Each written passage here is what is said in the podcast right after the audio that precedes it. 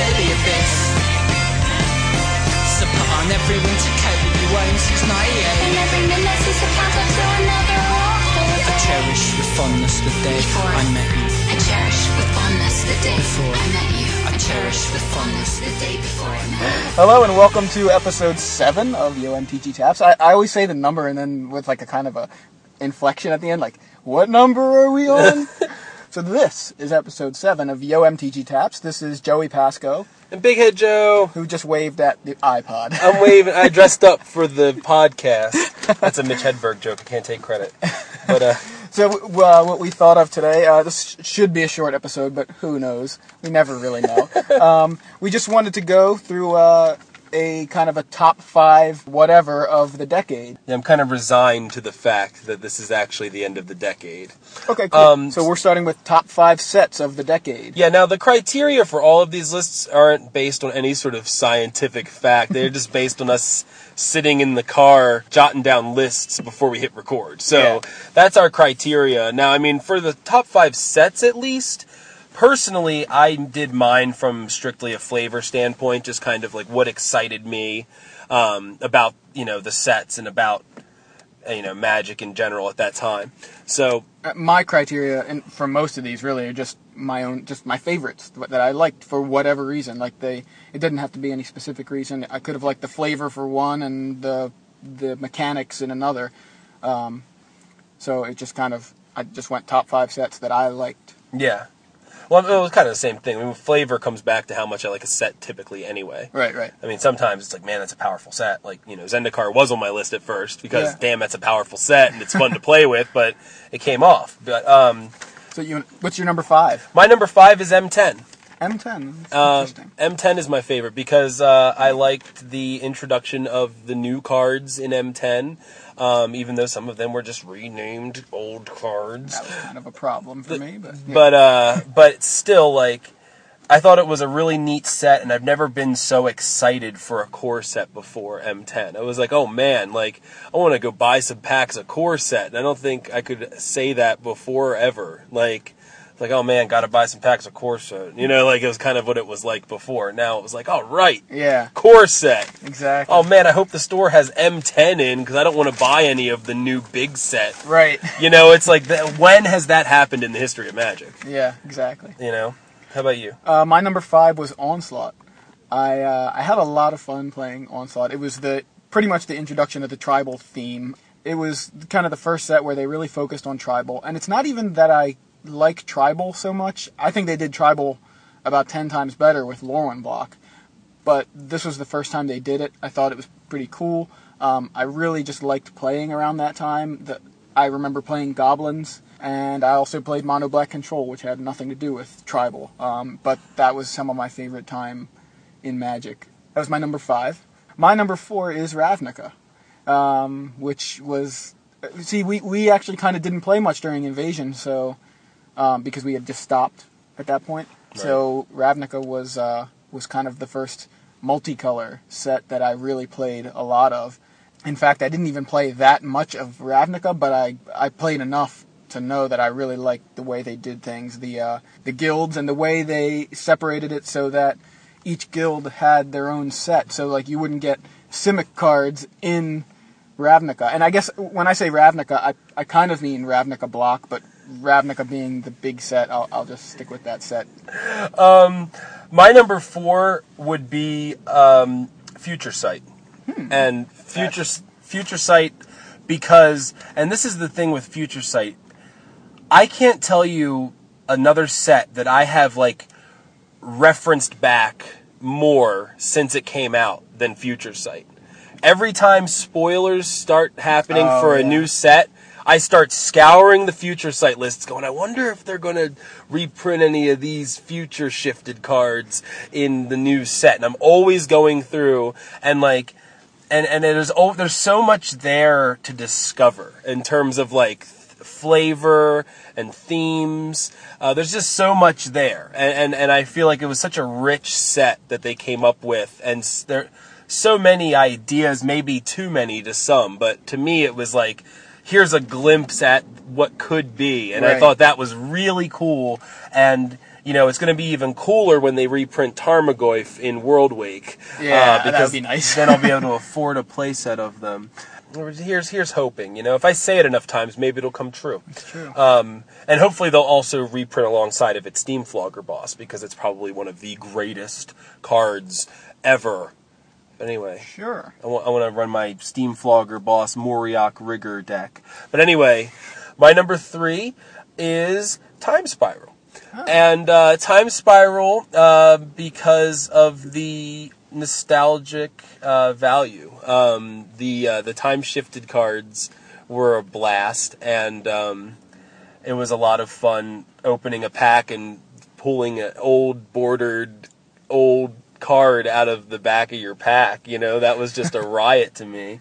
Getting that extra card, and I mean, it was in addition to your rare. You know what I mean? Like, I can't remember how it worked. Like, if there was a foil, you got like three rares Yeah, in you some get packs. a time shifted, a foil rare, and a regular rare. Right.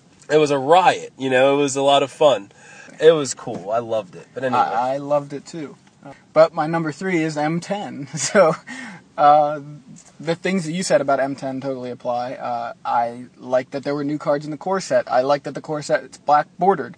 Um, I liked that they went back to like a very basic general fantasy flavor. Like the original fantasy flavor of Magic wasn't so focused and detailed in these specific worlds. It was just kind of like, oh, here's uh, Dominia, and in Dom- Dominia, well, there's Dominia. Domi- there was Dominia and Dominaria. I think Dominaria is a plane, and I think they said at one point Dominia was the whole universe. I don't know.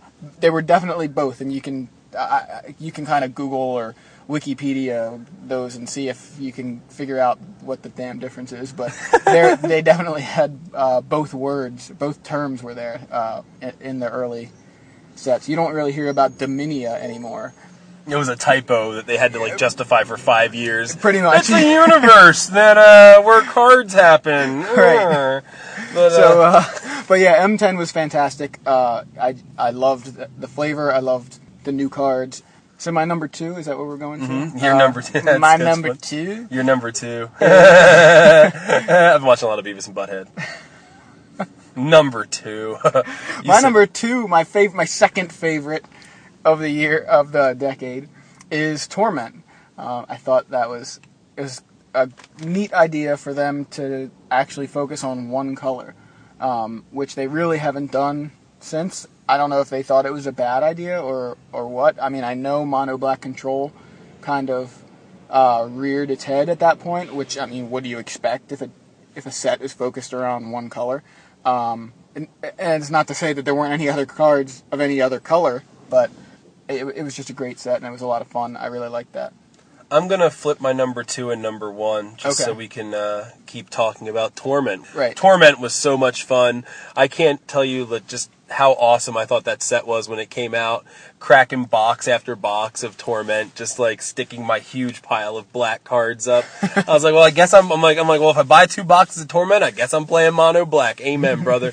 and like, was uh, I was running um, zombies. I built my zombie tribal deck at the time back then, which was one of my favorite decks ever, which turned into my EDH deck that I'm obsessed with that I never play because nobody ever wants to play EDH. So my number two is Torment. Uh, I thought it was really great, nice dark flavor, and adding to the flavor was the book Yeah, the book was the very good. book was the best novel uh, as far as okay i'm gonna keep joe from jumping down my throat about brothers war um, because yes brothers war was incredible but torment was one of the best books related directly to a set i feel of all the books it was just a lot of fun to read it was the characters were cool and i got into all the characters and everything in torment i just got into that set so much and um, what can I say? It was a lot of fun to play. It was a lot of fun to uh, read about. It was a lot of fun to think about in general. Um, So now you're number one. my number one is Mirrodin. Oh, interesting. And uh, the reason why is because for me, Mirrodin was a whole new world. And that sounds corny, but like it was. It wasn't just a new plane that we were on in in Magic. The cards changed. The the the design of the cards changed. The flavor of the whole friggin' game changed. The cards changed. Everything kind of got this like cold feel to it. You know what I mean? Like Yeah. like the artif- the color of artifacts changed. You know what I mean? They were still colorless technically, but the color of the cards changed and and the artifacts became more powerful and they were metallic as the you know the card color indicated. You know what I mean? Like That's I- actually one of the things I didn't like about Mirrodin. I, I still wish artifacts were brown because when I think of artifacts, I'm thinking of artifacts being like not like some. I don't really call a car an artifact. Like I think of an artifact as being something old, like that was dug up or excavated or just. And that need. That's why I liked that it was brown. That artifacts were brown. It was like here's this old, you know, skull of Orm that uh, you know, Right. it's not. What the hell would Skull of Orm be an artifact now? I mean, it, it is an artifact if they were to reprint it. What would it be? Metal? Like it doesn't. To I- me, I don't like that. I, I, I- I see what you're where you're coming from with that, but at the same time, not every artifact was necessarily old. oh, I, I understand. And it's, but- it's semantics, but I just think it was kind of. Uh, I, I just liked artifacts. Even the word artifact to me feels like it's an old word. Uh, you know, it, in, it kind of feels like it just goes side as- uh, side by side with like ancient and sure, you know, no, yeah, dusty and things. So like, I, I don't really think of artifacts being gleaming metal. no, it's um, true, it's true. I, I don't disagree with that at all. It fit with Mirrodin. Right, no, it did, and then sure there are other sets where it fit less, but I just liked the whole change. Like everything just changed. Mm-hmm. It was like next thing you know, half your set is artifacts, and all this stuff looks different. It was like Yeah. a crazy kind of like whoever the hell decided to do that really had a like a nice, beautiful set of balls on them, and it was like Gleaming metal ball. gleaming metal balls it took to release a set like Mirrodin, and and and and I was I was excited when it happened. I mean, like yeah, like the the old fart in me was kind of like oh, you know, like like I was like oh, why are they changing all this stuff? They're changing all this stuff at once, but. At the same time, it was like, "Mm, shit, I'm not going to stop playing because they changed all this stuff. I might as well keep playing. And, you know, I thought it was great. I don't know. I just, something about how radical of a change Mirrodin was. Yeah, it was definitely a shock to the system. Okay, so uh, my number one is Time Spiral, um, and just in the in the name of not too much repetition, I loved Time Spiral because I loved the nostalgia, just as you said. I love the idea like time travel is something I already like. Like I'm just I read, you know, books about time travel. I like movies about time travel. So uh, anyway, Time Spiral is my number one, and uh, I hope they find uh, some way to do something like that again. I don't really know that they could, but so for uh, for most powerful cards, that's our next topic. We're gonna we're just gonna do our whole lists. Since I took two of yours uh, from the last lists, I'll let you do your list Mm-hmm. Oh, you want to you want to do mine first? Okay. All right. So my top five favorite cards. Um, did you say most powerful cards? I said most powerful, but Mine is just favorite cards uh, of the decade. Um, my number five, Troll Ascetic. Uh, that's just one of those cards. I feel like it's it embodies green. Um, it's and it can still be like kind of like a control player's card because it's a threat that can sit there and you don't need to worry about it because for the most part it's uh, you know it's pretty much invulnerable to anything, um, including Day of Judgment. Too bad they didn't reprint Troll. I'd like to see that in M11. Uh, I don't know if it'll happen, but um, so that's that's my number five, Troll Ascetic. Um, he was cheap too. It just cost three. He was what green green one for a three two regenerating. Can't be targeted. was he double green or was he green in two? No, he was double green. Okay. definitely. Uh, and he um, couldn't be targeted by spells or abilities controlled by your opponent, which was fantastic because he came in the set with Mirrodin, in the set with equipment. So it, uh, there was a lot of Loxodon Warhammer action going on. Loxodon Warhammer. I was thinking Sword of Fire and Ice. Nothing wrong with that you either. know, Sword of Light and Shadow. Although I, I only used Sword of Fire and Ice with him. Then sort of protection from green that never existed. What? yeah. Where was that sword? Sort of protection from green. sort of branches and leaves or something. um, my number four card was Teferi from Time Spiral. I love that card. Uh, he had Flash. He gave all my creatures Flash. Um, Flash is my favorite ability. That's pretty clear to see why he was. Uh, he's my number four. Uh, my number three, believe it or not, is Goblin Piledriver. Even though he has protection from blue, and blue is my favorite, I love Goblin Piledriver. That I love that card. Uh, the art was fantastic. It's still some of my favorite art. Um, a cheap creature that just beat the hell out of your opponent. Um, and before Tarmogoyf, I thought uh, Goblin Piledriver was, you know, one of the best two drops ever. I guess it's still one of the best two drops ever, in my opinion. Um, so that's my number three. Number two, Cryptic Command. Uh, another heavy blue card. Uh, Cryptic Command I loved just because it was such a versatile tool. It could do so many different things, and I still don't feel like it was, you know, this broken card that so many people seem to think it was. I mean, it was a counterspell, uh, draw a card, you know, a counterspell cantrip or a, you know, bounce or a fog. I mean, like, none of those things, I don't think any of those things are extremely powerful. The fact that they're all on one card does make the card extremely useful, but I don't feel like it's extremely, uh, you know, overpowered or anything like that. So, um, and then uh, my number one is Vedalken Shackles, which is, of course, my favorite card ever. So how could it not be in my top five? Um, I love stealing creatures. I like using other people's threats for my own. That way, I don't need to play my own. Um, I could just focus on controlling uh, controlling the game. So, your turn. Cool. So I'm going to um, switch my list up because I had a list of most powerful cards. So I'm going to change it now to my favorites Okay. also. That's why you Um, didn't and I'm gonna. I'm gonna come up with some reasons for that too. So uh, I would say number five on my list of favorite cards in the last ten years would be Umezawa's Jitte. Oh, cool. And my reasoning for choosing that card is because it was in the Rat's Nest pre-constructed deck, and I remember just going to GameStop and buying a bunch of five dollar theme decks and getting twenty dollar cards in them. Um, I, I would just be like, man, I really want three Umezawa's Jittes. I'll go spend 15 bucks real quick up the street. Yeah. And just pick them up like super cheap. And you could get as many. I remember I had like six of them at some point.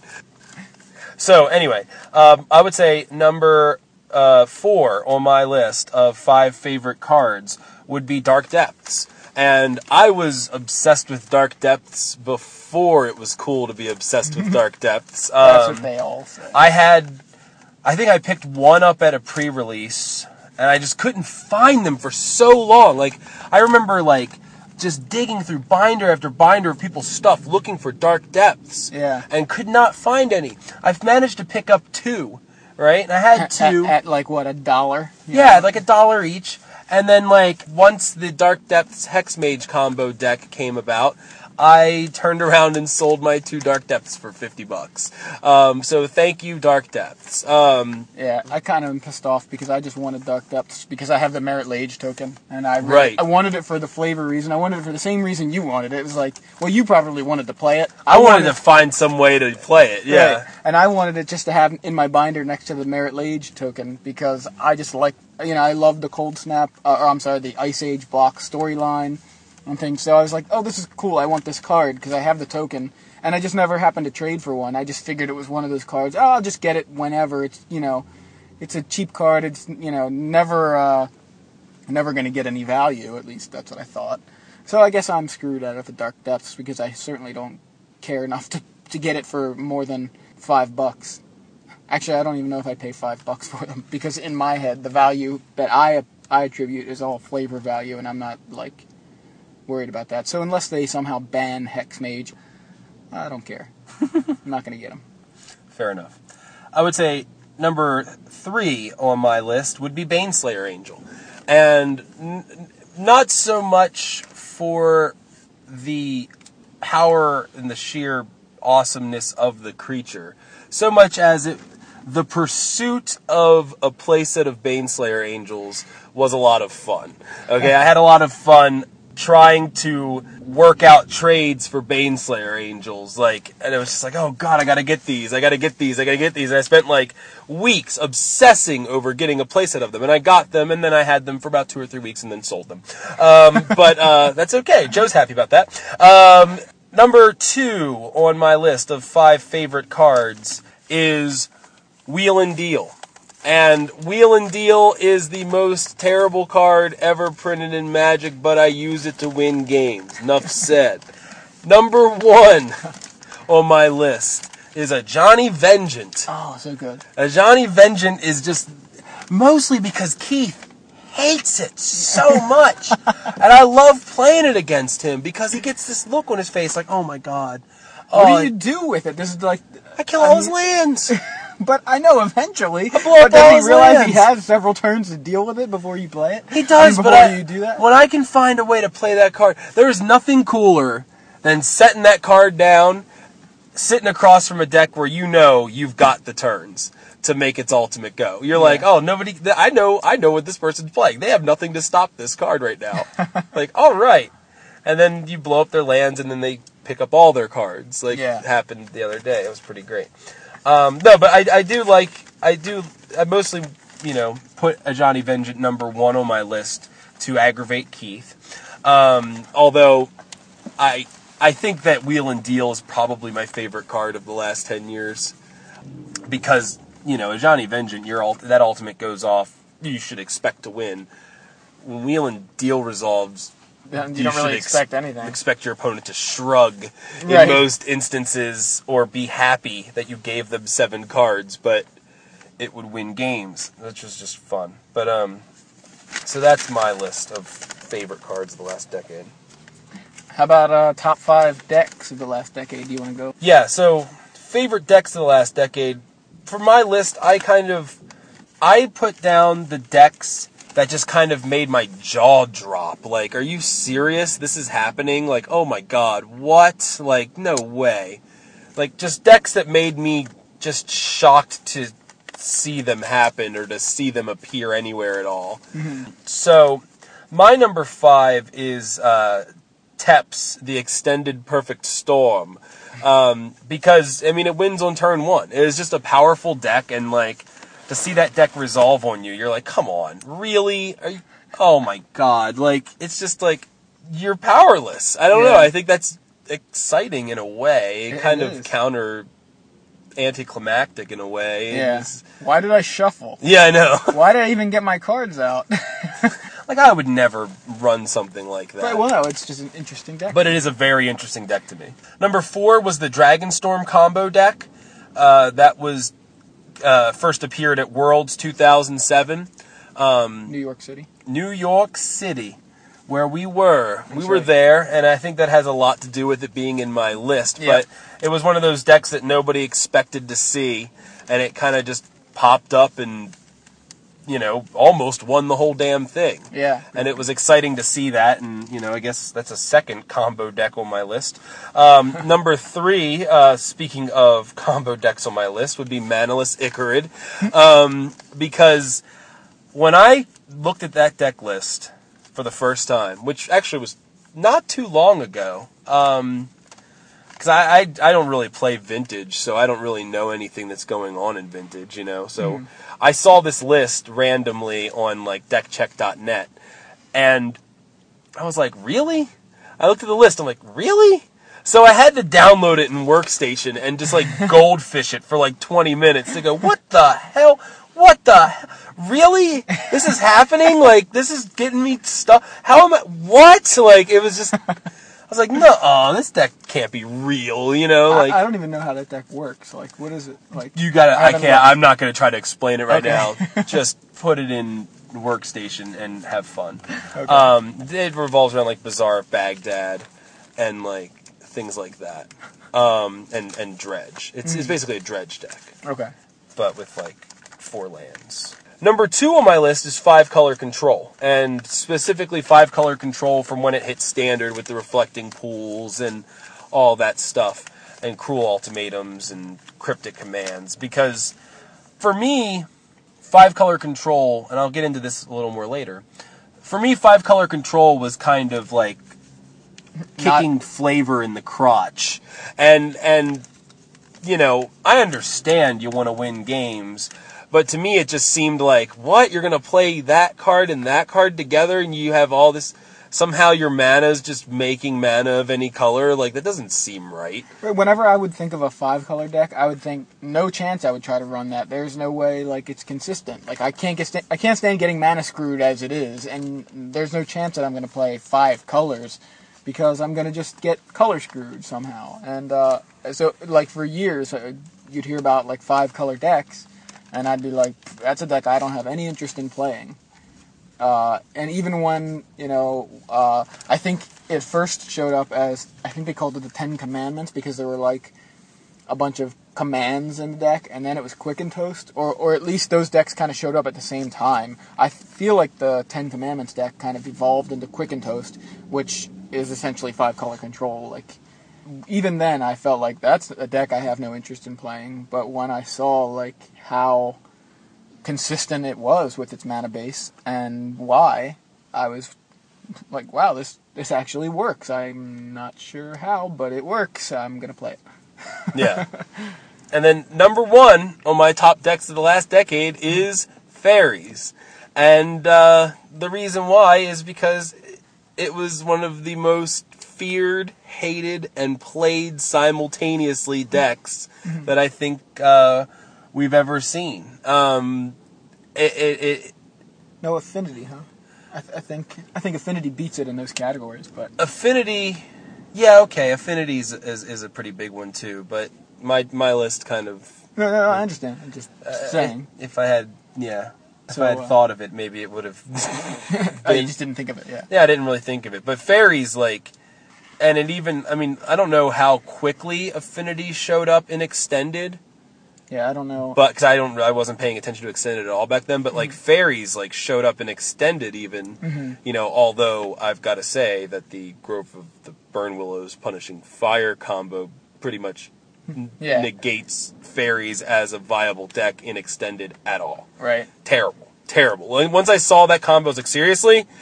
Ooh. And I like took all my fairies cards instead of trying to get rid of them.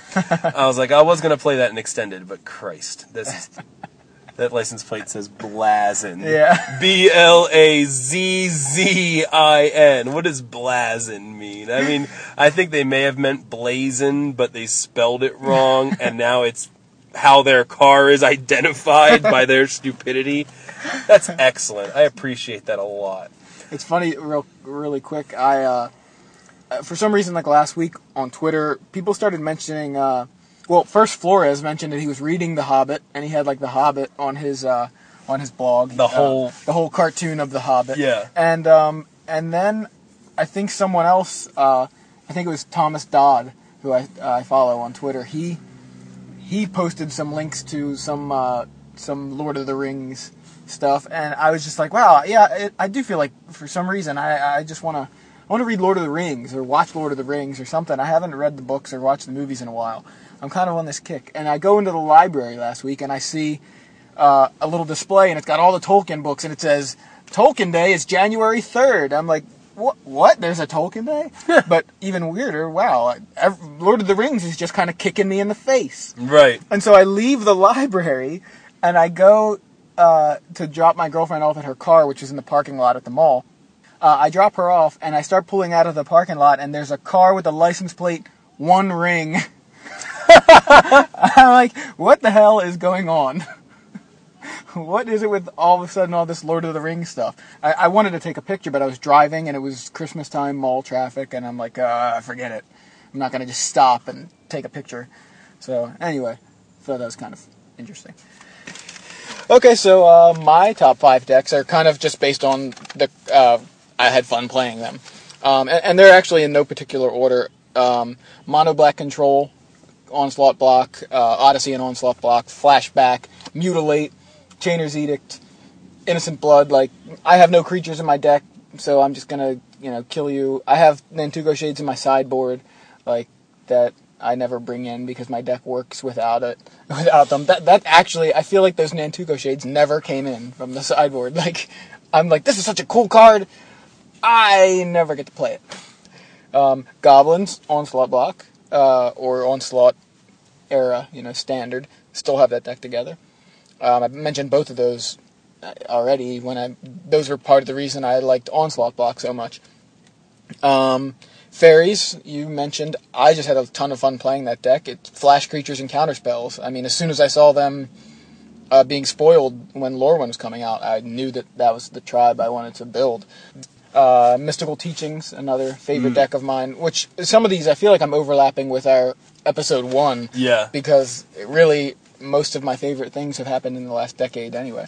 Um, mystical teachings being able to just tutor up pretty much any answer in the deck, um, and then um, pickles.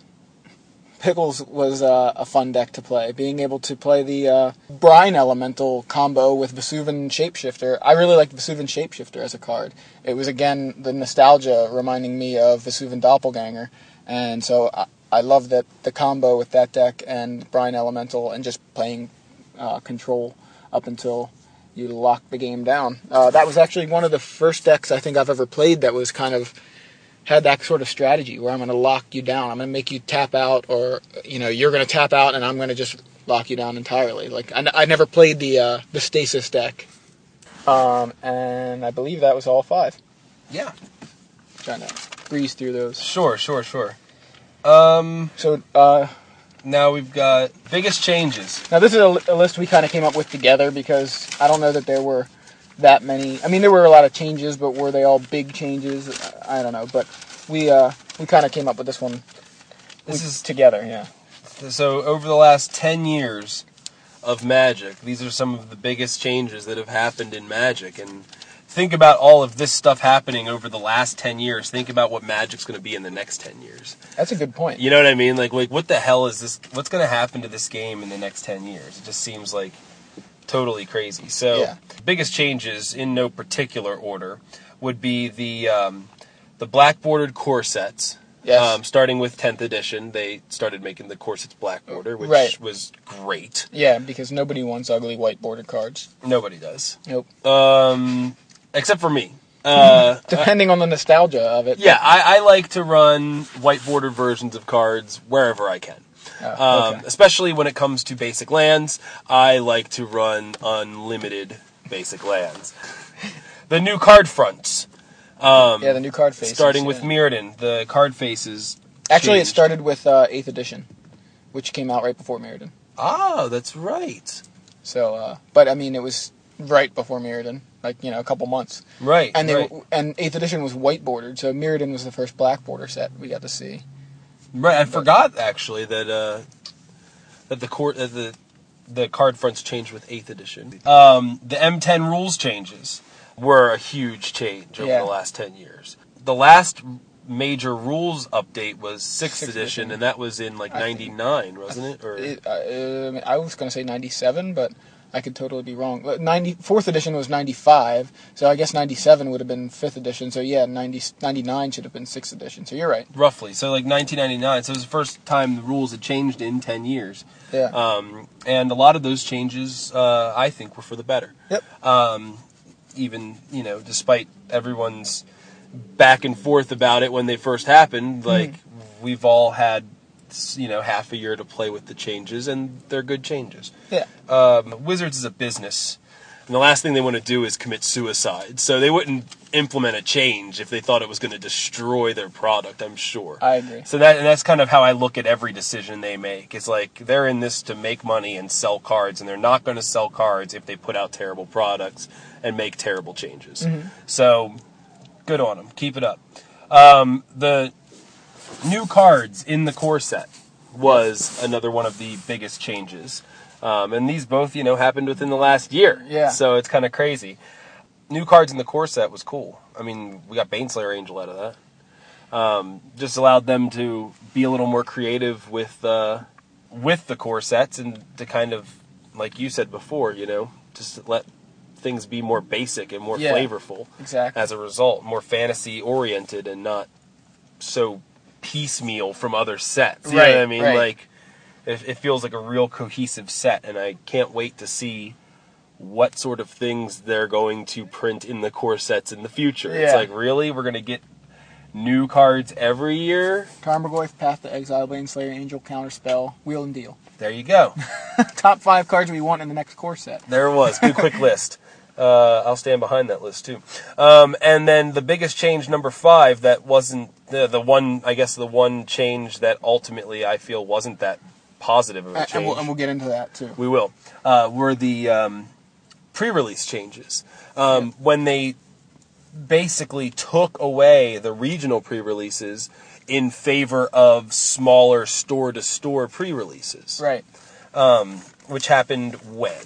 Do you remember? Uh, didn't it was the first one for shards? I can't remember because we've been going, we've been finding pre-release, like the regional pre-release, since Yeah. since that happened. We so yeah, but they changed the pre-release. I think it was shards was the first one because we went to a big pre-release for uh, for Morningtide and Shadow. We I think we skipped Shadowmoor, but we went to uh, Eventide. Eventide. So that was I think that was the last actual big pre-release because remember it was at uh, what University of Maryland or something.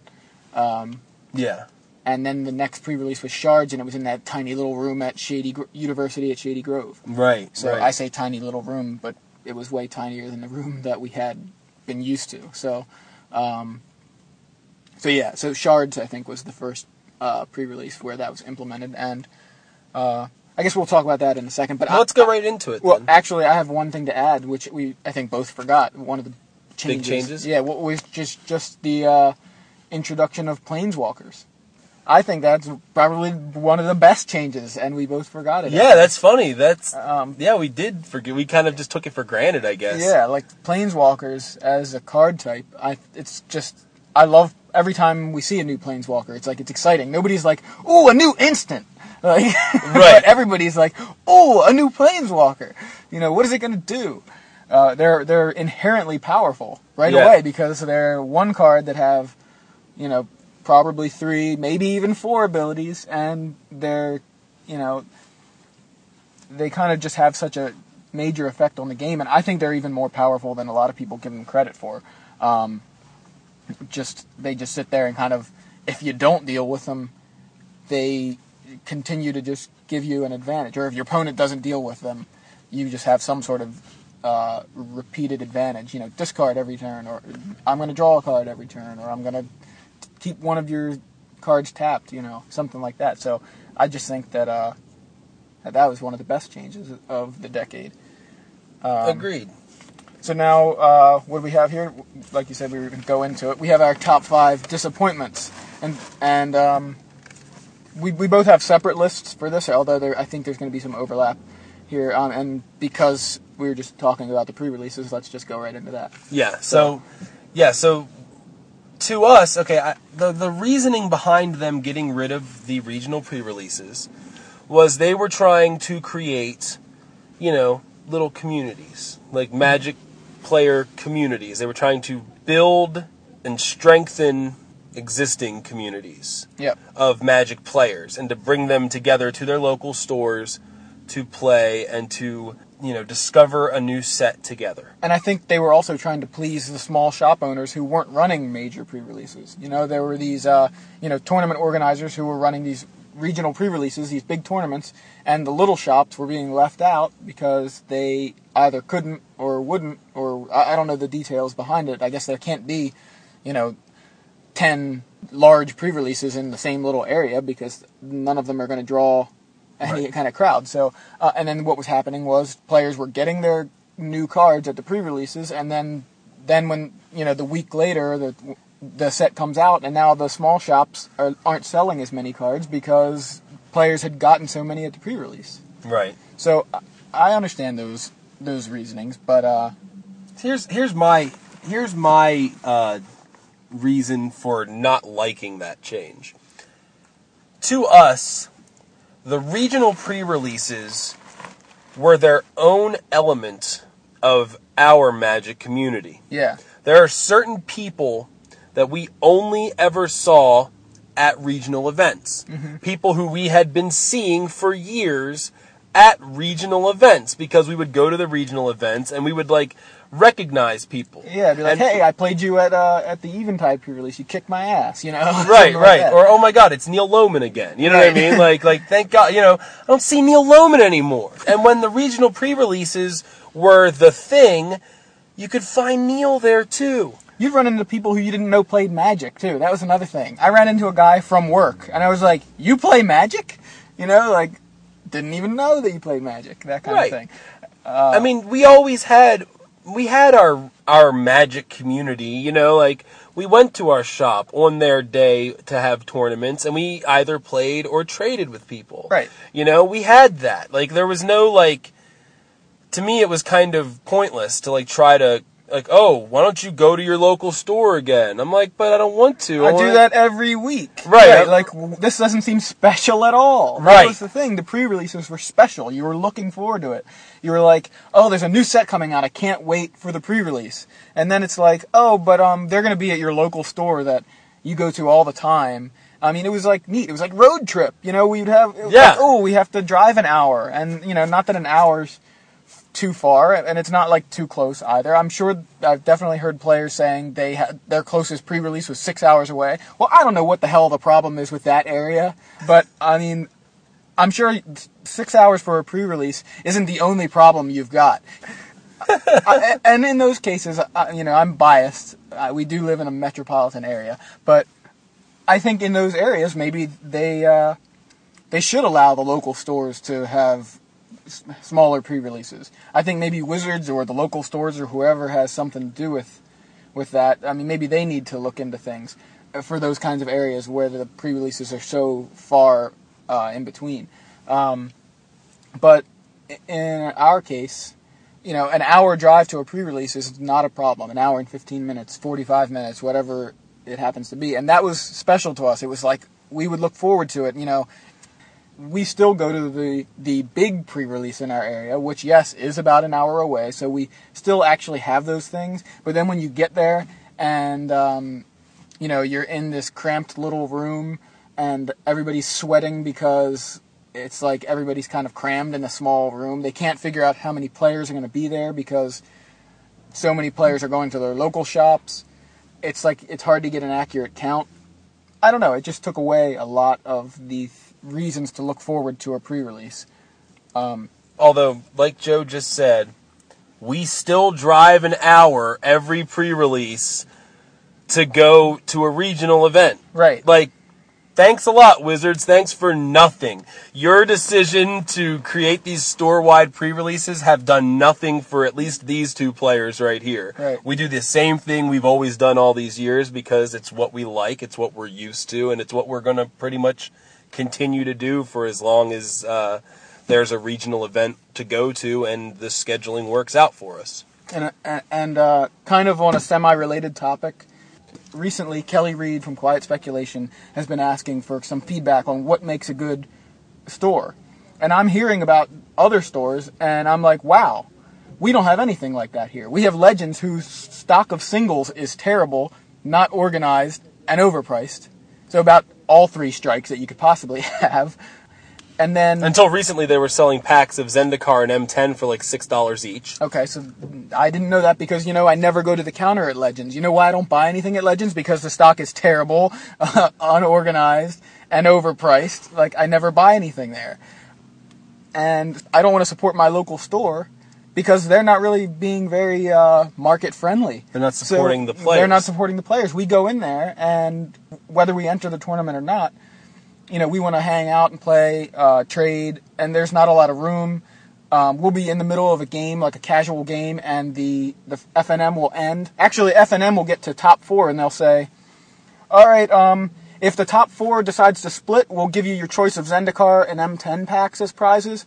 But if you don't split, um, we're going to give you Alara block. We're not going to give you M10. And so, of course, everybody wants M10 and Zendikar right now. So basically, of course, the top four says, all right, we'll split.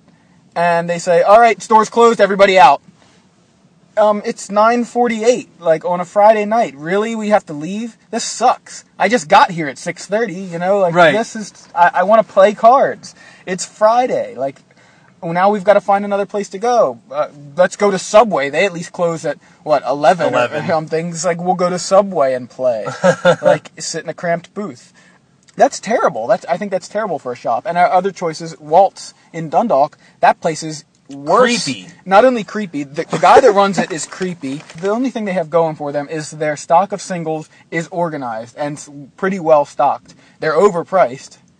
Um, and I say overpriced because I'm just aware of internet prices. Because I have no problem ordering cards over the internet.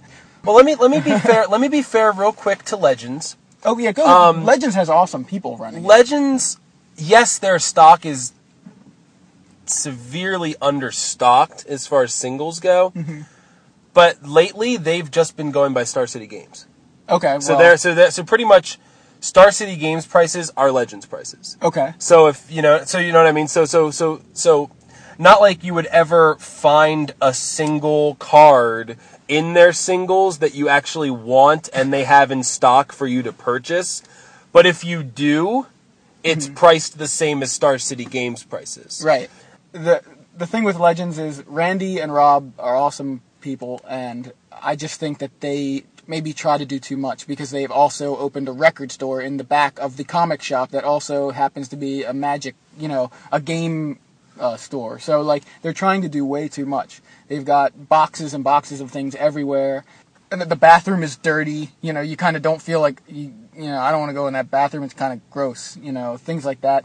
They don't let you eat in there unless it's from the specific store next door. Things like that. Like I just feel like when I was reading about some other people's stores, they sound like awesome places that let people play cards there, especially on weekends, into the you know wee hours of the morning, um, and they make money that way. And because people are there, and maybe their their prices are reasonable. I, I mean, this is totally a rant, but I don't know. While we were th- talking about local stores, that's one of the reasons I don't want to go to my local store for a pre-release Right. right? Waltz is also about a quarter of the size of Legends, and I just said Legends was cramped.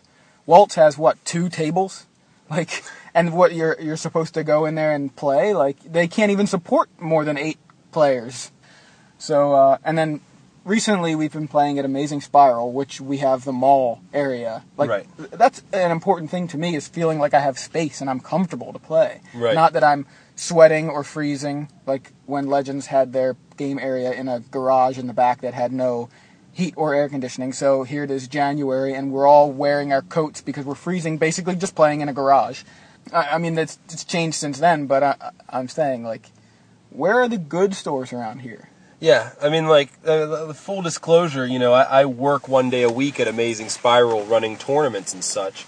So, like, of course, I'm going to say good stuff about it, but I feel like we're really trying to cater to the players. You know what I mean? We're really mm-hmm. trying to build a player friendly atmosphere and trying to, like, nurture a new magic community you mm-hmm. know in, in in the in the spirit of what wizards is trying to do with the local pre-releases you know we're trying to do that in our store. You know we're we're supplying singles. Yes it's more I guess it would be more profitable in the short term to just keep the packs of M10 sealed and sell them because they're flying off the shelves, you know, because yes, ladies and gentlemen, we have M10 packs and singles, um, but we opened some boxes and we priced up some singles as a service to our players, you know? It's like we could sell these quickly to you and make the money, but we're kind of specializing. You know, it's like Yeah. cool. Well, now you can, you know, if you just need one or two cards, you don't need to buy five packs to try to get them. You know, you can just go, okay, well, give me that card and that card, and that Yeah. and that's that. You know, so we were providing that so that like uh, so so people can get more specific about what they need. You Right. know, like and it's not so much like a we're trying to make a ton of money off of this, although, you know, there is money in opening a Baneslayer Angel, you know, Yeah. or opening a pack with a Sunpetal Grove and a foil Sunpetal Grove in the same pack. that was so cool. I was there's nothing there's nothing cooler than getting paid to open packs of magic cards. I just have to say that right now. Well, that, and that's what my next point was going to be was that part of the reason I think Amazing Spirals being like at the moment kind of successful in catering to players is because you're the one doing it and you're a player and you understand the frustration of going to a store who doesn't have singles or doesn't have packs or doesn't have sleeves and things like that when you go to the store and you're like what's the point of me coming here? You don't have anything that I want to buy or or the ones you do have are maybe like more than I need to spend or more than I want to spend. Like you're gouging me because you're right in front of me and not you know through eBay or or uh, an internet uh, seller retailer so anyway rant over I guess we'll move on to our the continuation of our list Sure, yeah. okay Let's- so let's- let's on. disappointments So um, loss of regional pre-releases. I think we touched on that one pretty good. yeah Um, next disappointment. Um, Coldsnap. see I liked Coldsnap everybody complains about Coldsnap loved Coldsnap I liked Coldsnap too. I did. I thought Coldsnap was cool. You know what I mean? But at the same time, uh, while I loved the flavor of Coldsnap, I felt like it, uh, as a set and as car individual cards or whatever, it just really underperformed. I just felt like there wasn't a lot of stuff in there that was very powerful Right. or very good. I mean, there were, of course, a couple staples here and there. Mm-hmm. I mean, the Rune Snag was great. Yeah.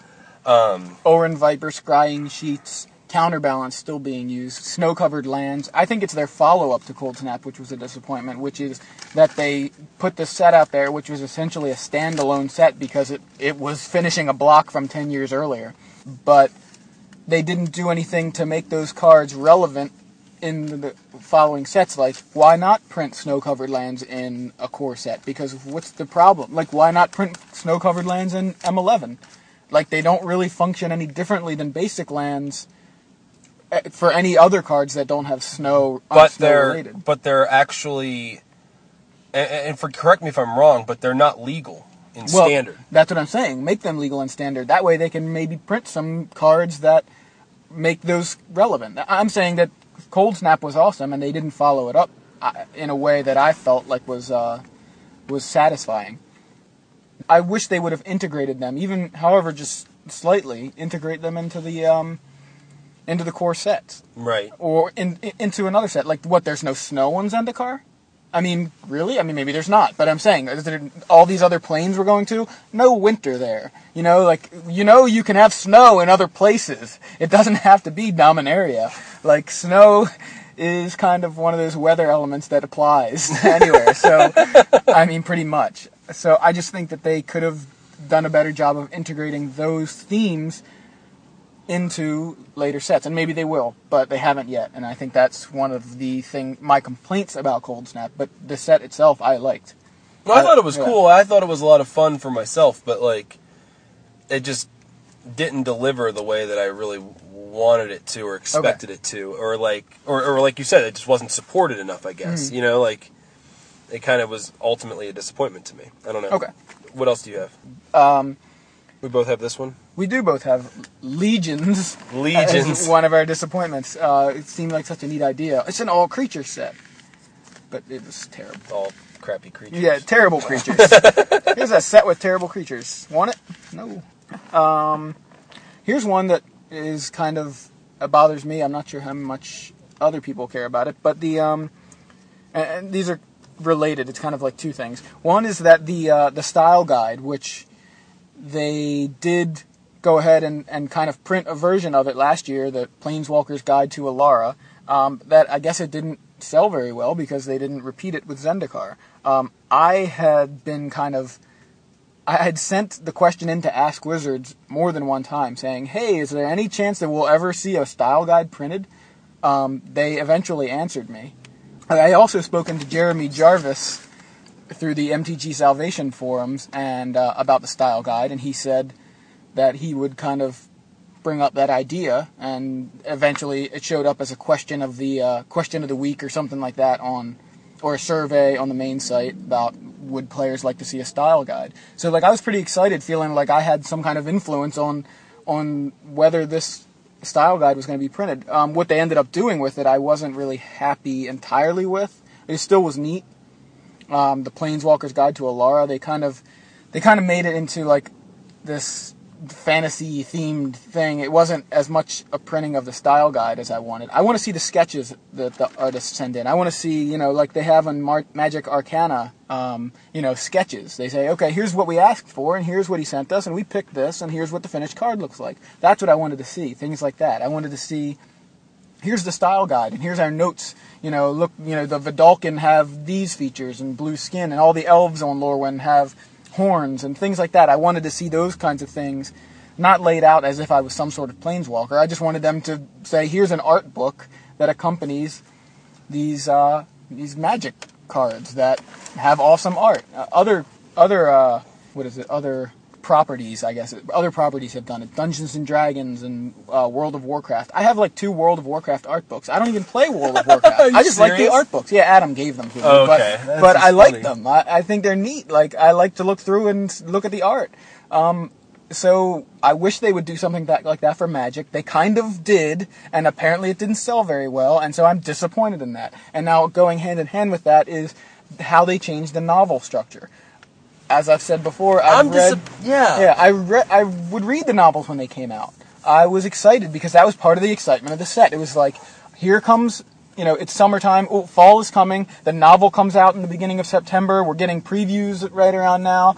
The uh, pre-releases at the end of September, and we're going to go and everything. And it's like, hey, we're going to take away the big pre-releases. Um, also, we're going to take away the novel and print it at the end of the block when nobody's excited about it anymore. Like, Alara Reborn came out, and I read it. I mean, I can't. I'm not gonna lie, and it Alara was decent. Yeah, Alara Unbroken came out alongside Alara Reborn. Um, I read it. It was decent. I do like the idea of them kind of compacting three novels into one because it kind of makes things move faster.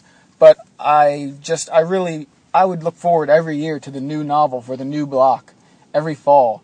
Um, you know, because it was kind of my first taste of what that block was going to offer us flavor-wise. It didn't tell me any cards in there. I didn't be, I wasn't like, ooh, there's going to be Cryptic Command when I read the Nor- Lorwyn novel. You know, it was just, uh, it was just something I really looked forward to, and they took it away, and now I don't really feel like I look forward to the, um, the block novels anywhere near as much, because by the time it comes out, I'm already looking forward to what's coming next. Like, all right, uh, M11. By the time the novel comes out for Zendikar block, M11 is going to be right around the corner. That's what I'm going to be excited about. I'll probably read the novel, or more likely, I'll buy it and it might sit in my sit on my shelf for a few months, and eventually I'll read it, something like that. But um, it's just kind of crummy that they took that away. So that, that's one of my disappointments. I agree. You know, because I don't even I don't even read the novels anymore. I don't. I don't even read them anymore. What's the okay? The Purifying Fire was the newest one. Now, see, those these are like standalone novels. The, the uh, Purifying Fire and Agents of Artifice, those kind of came without sets, and those I think are fine. Like, First one was hardcover. Second one was soft cover. right for whatever reason. I guess. Okay. Yeah, like they released Agents of Artifice in a hardcover, and then Purifying. I Fire feel like they're out. trying to consciously like get rid of all novels about magic because like they're making me not interested in them. Like I don't care anymore. Like eight, I mean like if you're gonna put out a special standalone frickin' book, can you at least not have any typos on the front or back cover of the book? Yeah, that's pretty terrible. Who edits these books? I mean, all uh, uh, over all these years, when they would put out a novel for each set, they were coming out kind of fast. I let the typos slide. Mm-hmm. Okay? I let them slide. I was like, no, the stories are cool. I'm going to read these stories. They're exciting to me. Now, they put out one novel a year and they can't get they can't get the spelling right of words On the cover. On the back cover. They, uh, you mean, really?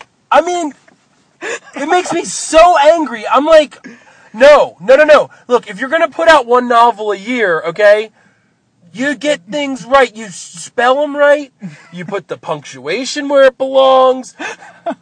I'm available Yeah, to edit seriously. books. I'm a fantastic editor. I notice all of the errors in all of your books for the last 10 years. I've noticed all of them, okay? I think not, not one error has gotten past me. So, Wizards, if you're looking for an editor for your novels in the future, um, someone who is going to, I don't know, Care. edit them, actually You- care about that. actually care and actually edit them, holler at your boy, okay? Because I'm just sick of. I mean, like I look at it, I'm like, oh, purifying fire, that could be interesting, and I look at the back cover and I'm like, oh, there's a typo. I'm not buying it. yeah. I'm as simple as that. I'm like, oh, there's a typo on the back cover. No way, not buying it, not paying for it. No. Yeah, I did. I did exactly that. I was like, oh, here's the Chandra novel. I don't really care that much about Chandra, but maybe I'll read it. And I looked at it, read the back cover, and did the same thing. Went, there's a typo on the freaking back cover. So that's good. Uh, I have a couple more here.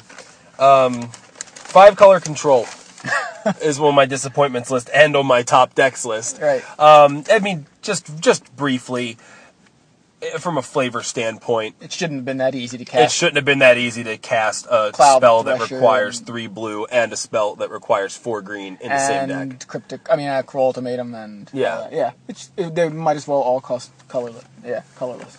I was like, what's the damn point of printing five colors of cards if you can just cast anything? Right. Agreed. Um, and then my other biggest disappointment of the last 10 years is net decking in general. Um, whereas, I mean, and, and, and while I've softened on that a little bit over the last year or two, I would say, I've softened on it a lot. I'll play net decks once in a while and, um, and I definitely look at, at decks on the internet for inspiration to build decks that I build.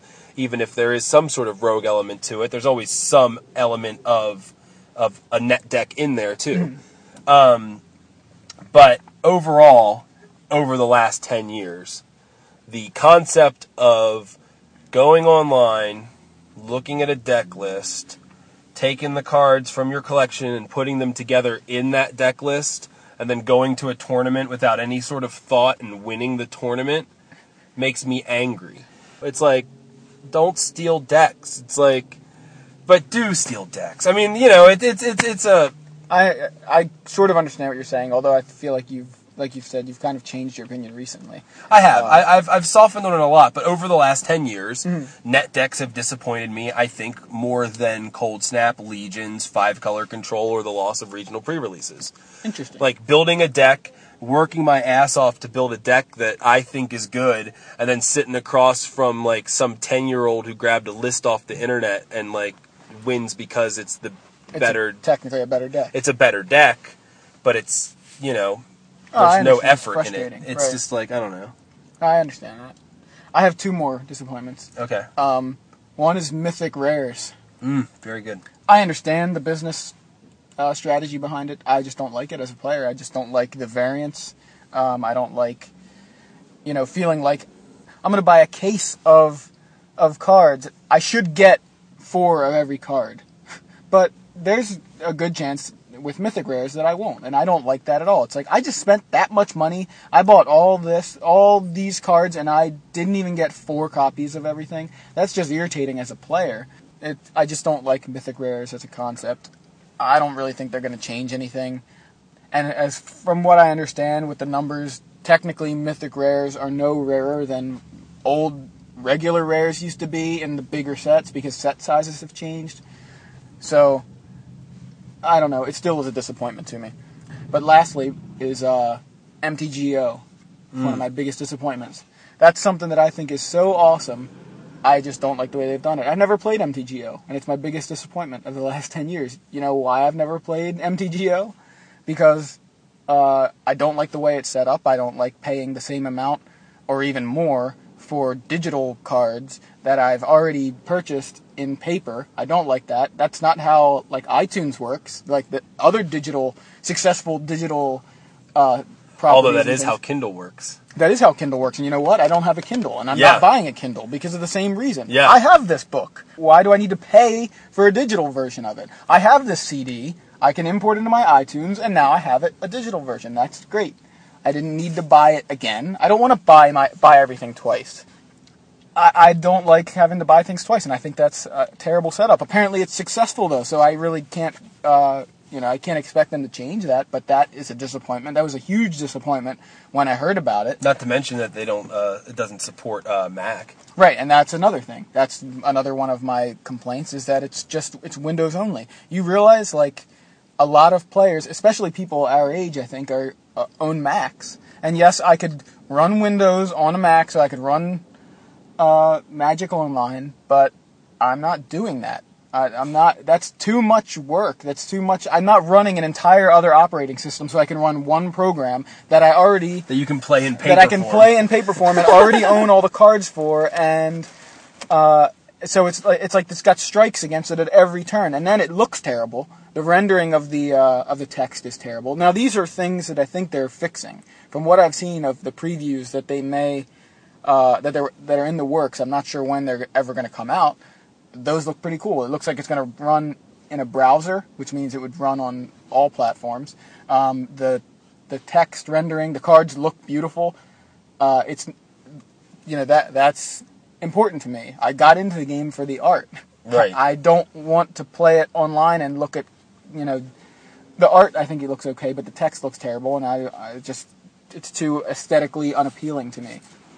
And then uh, you know they're not going to fix their little uh, situation with the with the packs costing the same amount, but um, you know I guess I can't expect them to if it's been successful so far. But I really wish that they had some sort of version that players could could pay um, 15 bucks a month. I think that's how much World of Warcraft costs, or at least it did a few years ago. It might have gone up to $17 a month or $20 a month, whatever. I'll pay $20 a month if I can have I can get online and have access to all the cards and have it look nice. And I can't enter any tournaments. It's all casual. I don't. Ha- I can't win anything there. Like I'm fine with that. I'm fine with going online and playing in. Uh, you know, tournaments that have no prizes, just for fun. Like, I, you know, you don't pay to enter in the tournament. You don't get any prizes. You just get on there to practice and play. And it's just, you know, we could get online. We'd have access to every card, like I said. You just pay 20 bucks a month or something, a subscription fee to have. or they could have, you know, you know what, you know what else they could do. And I just thought of this off the top of my head because I was about to say, oh, you can do that, Joe. It's called Workstation and it's free. Yeah. But um, Maybe they would like to make some money off of it. don't you think a- that they would? Yeah, don't you think that Wizards, if they're like so like up in arms about like trying to like stop things like Workstation and Apprentice, Yeah. don't you think they would come up with some sort of element of that for themselves? They should. Like, That's what I- here's, exactly here's what, what they I'm should saying. do. They should split Magic Online into casual and competitive Magic Online. Casual Magic Online, you pay a set fee every month. You have unlimited access to the cards. You cannot participate in any sort of prize-based tournaments. You may play in other tournaments, Right. But not anything involving prizes, no trading, nothing like that. You know what I mean? Just a You wouldn't need to trade. Right, exactly. access all the cards. Exactly, but I'm just saying, like, there's no way to make money off of it Mm-hmm. for the individual who's paying the flat fee. Exactly. And then you can have a separate competitive format in the exact same vein that they have now. I would pay $15 a month and stop using Workstation. Absolutely. Well, you wouldn't need to use Workstation. Right, because I would have Magic Online. Right. Exactly. I will. I'm glad. I'm happy to use like licensed products if the licensed product makes sense to me to Right, use. exactly. And if and if they did something like that, like just cut out all the prizes, just like here's a way for you to play online for fun with your friends without having to leave the friggin' house, and you pay us a little bit of money each month, and you have Yeah. access to this program. I would totally do that. Yep. I would do that. I would. I would. I would. I would delete Workstation from my computer in a heartbeat. Yeah. But they don't have that. So guess what? Next time I want to play Joe online at like two in the morning, I'm getting on Workstation. Exactly. And I'm playing for free. And Wizards, you can kiss my ass about it because that's the way it works. You've set it up that way. So, anyway, enough So, about that. I yeah, guess. that was good. I'm glad we that we agree on the disappointments. So we were gonna end on disappointments in the original lineup, mm-hmm. but we figure we'd do it on a more positive note. So we're actually gonna end our discussion today with the five best events Or of or moments, either events or moments in those events. moments or events of the last 10 years. Um, and Joe is way more, uh, at least for some of the specific Pro Tour event things, he knows a little more about that than I do, although the ones he mentioned to me earlier, I like actually knew about. Actually, all these are really recently. They are. I mean, I'm looking at your list right now, and Right. The one one that I would think of that's not on the list it actually didn't make the cut because it doesn't go back 10 years. It's like 10 years and three months or something. It was uh, Pro Tour Chicago 1999, Bob Maher versus Brian Davis. That's one of my favorite events. It's my favorite uh, match to watch. I, I watch it repeatedly every few months. It's really cool. Uh, but that was in the end of 99, so technically it wasn't uh, in the decade. It needed to be in 2000 or later. So um, let's see. First, and uh, uh, actually, we have five, but I think five and four kind of go together. And I, I added this one after we mentioned it, but the Zendikar pre-release and the Time Spiral pre-release because they both kind of had the same feel to them. What old card could I possibly get in this pack? Um, they're obviously not Pro Tours, but everybody experienced that Zendikar pre-release. It was like, am I going to open a priceless treasure? Did somebody open one? Who opened one? I just heard somebody cheer. What did they get? What did they get? You know, that was great. The Time Spiral was the same way, although I liked it even more because everybody was going, "Oh my god, it just opened Desolation Giant," or like whatever. You know, like these are old cards. Oh, Psionic Blast. You know, it was fantastic. That was so exciting. Um, it wasn't just here are the cards you're getting from the set. You're already excited because you might have opened, uh, you know, a card that you were excited about, but you opened an old card that you used to be excited about. Mm-hmm. Um, so those were, you know, two of of my top five. I guess maybe your top five events here um, in the last decade. I agree with everything you say. Awesome. um, then uh, I have Pro Tour Kyoto, where uh, Nassif won. He uh, the moment in that uh, in the top eight was kind of interesting. I think it was the quarterfinals when he seemed like he was pretty much about to lose. I think it was game five, may have been game four, but but I think whatever it was, I think it would have knocked him out of the uh, out of the tournament. And basically, he needed a top deck something like Cruel Ultimatum to win. But uh, I think he had some other outs.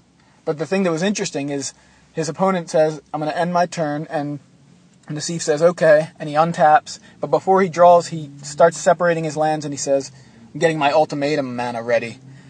And he peels his card off the top, and it's Cruel Ultimatum as if he knew it was there. Um, and and that was just great. I love the uh, you know the called shot. You know he calls it, and uh, and of course I can't go without mentioning the other tournament, Pro Tour Honolulu in 2006, I believe. Uh, Craig Jones is playing was kind of uh, zoo based decks. It was in standard at the time. He, he's kind of you can see he's got he's pretty much dead on board, but he plays his last turn or his opponent's last turn as if his top card is Lightning Helix because that's his only out. Like the only possible way that he could uh, could win the game is if Lightning Helix is the card on top of his deck. And so he he burns his opponent at the end of turn, end of his opponent's turn, untaps, draws off the top, and it's Lightning Helix. And you can see the video on uh, online, and Randy Buehler going Lightning Helix! Oh my God, Lightning Helix! So kind of flipping out. Um, but it was pretty exciting. So I can't not mention that. And then our number one event, New York City Worlds 2007. Uh, it was the first pro tour we ever went to. It happened to also be Worlds.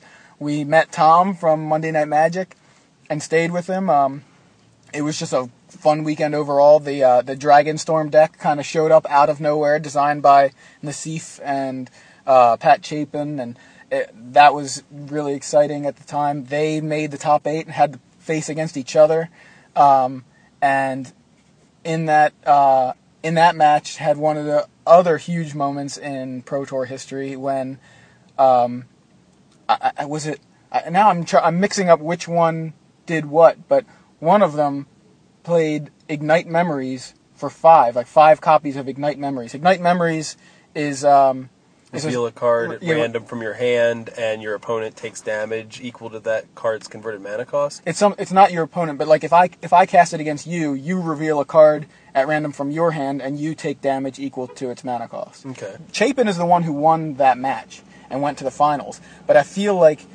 Nassif is the one who survived through five copies of Ignite Memories. So five copies of it are on the stack, and he's at like less than 10 life, I think.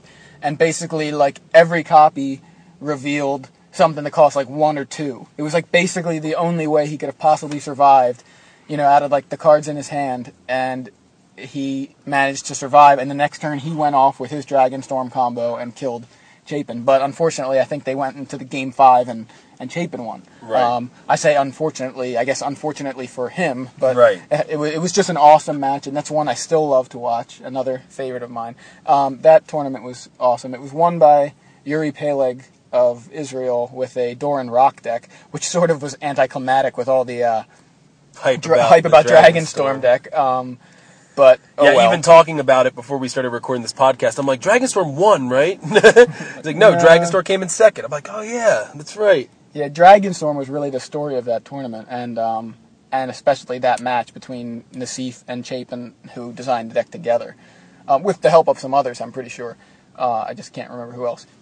Um, and we were there. That was what was also fantastic. Just you know, being there at Worlds in New York. Uh, it was a great weekend, and I think I somehow managed to spend that entire weekend like 105 bucks, including the hotel, which was actually a hostel.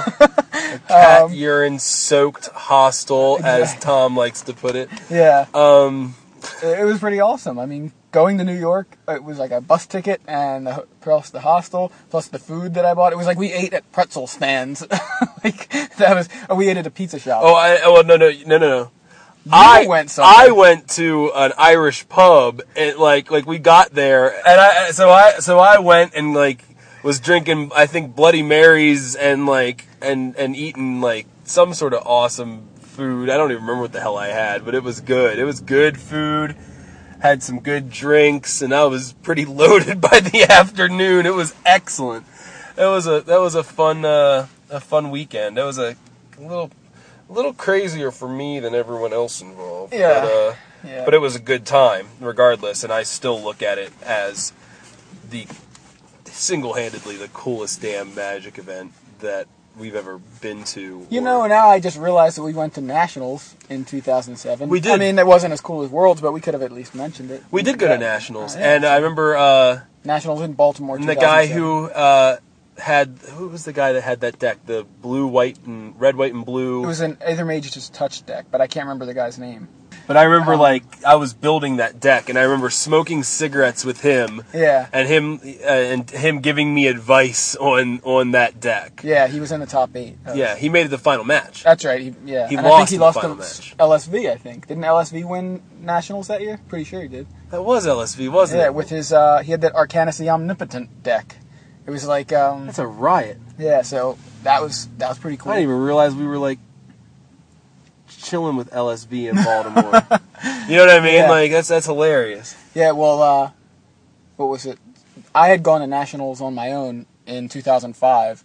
None of my friends, like Joe, you lived in Texas, so basically the friends that I went to nationals with all played verses. So like they were hanging out playing verses, and uh, and I was like, you know, playing Magic, and they were just like, we're at Magic Nationals playing verses.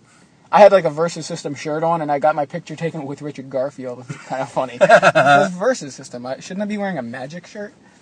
Um, I'm surprised meeting Richard Garfield isn't on your top five. I forgot. I mean, it was such a fleeting moment. It's like, hey, Richard Garfield, can I take my picture with you? And he's like, sure. And I was like, snap, thank you, bye. That was it. You know, like, what is it supposed to be? I, you, know, Right. you never know what to say to people. Like, hey, I like magic. You know, like, you done made that game. Yeah. I like that game you made. so yeah, that's our uh, our top five lists for the decade. Um, probably forgot more than we just realized we forgot. But so, uh, anything else you wanted to mention? Uh, here's looking forward to 2010. Let's hope it's. Uh, let's hope for the sake of uh, being a bunch of old nostalgic bastards that 2010 has about one third of the changes that 2009 had. Although the changes that happened in 2009 were great, and I want to give a special mention at this point to Planechase Oh, yeah. as being a very awesome thing that Wizards created this year. Um, let's hope that there isn't so much more change, at least for the. Give us a year off from all the damn change. Just put Yeah. out a couple sets of kick ass and let us play cards and stuff and like we've been doing and just don't don't throw us too many more curveballs because Yeah. it, it was fun. Are you looking forward to Magic 2010? Oh wait, did that already come out? Wait, what? so, so 2000, so M, so Magic 2011 Comes out in comes out in 2008. 2000, Wait, no, 2000. comes out in 2009. Wait, Magic 11. Wait, M11 is the 11th core set, right? No, No. no, the it's 12th core It's the 12th core set.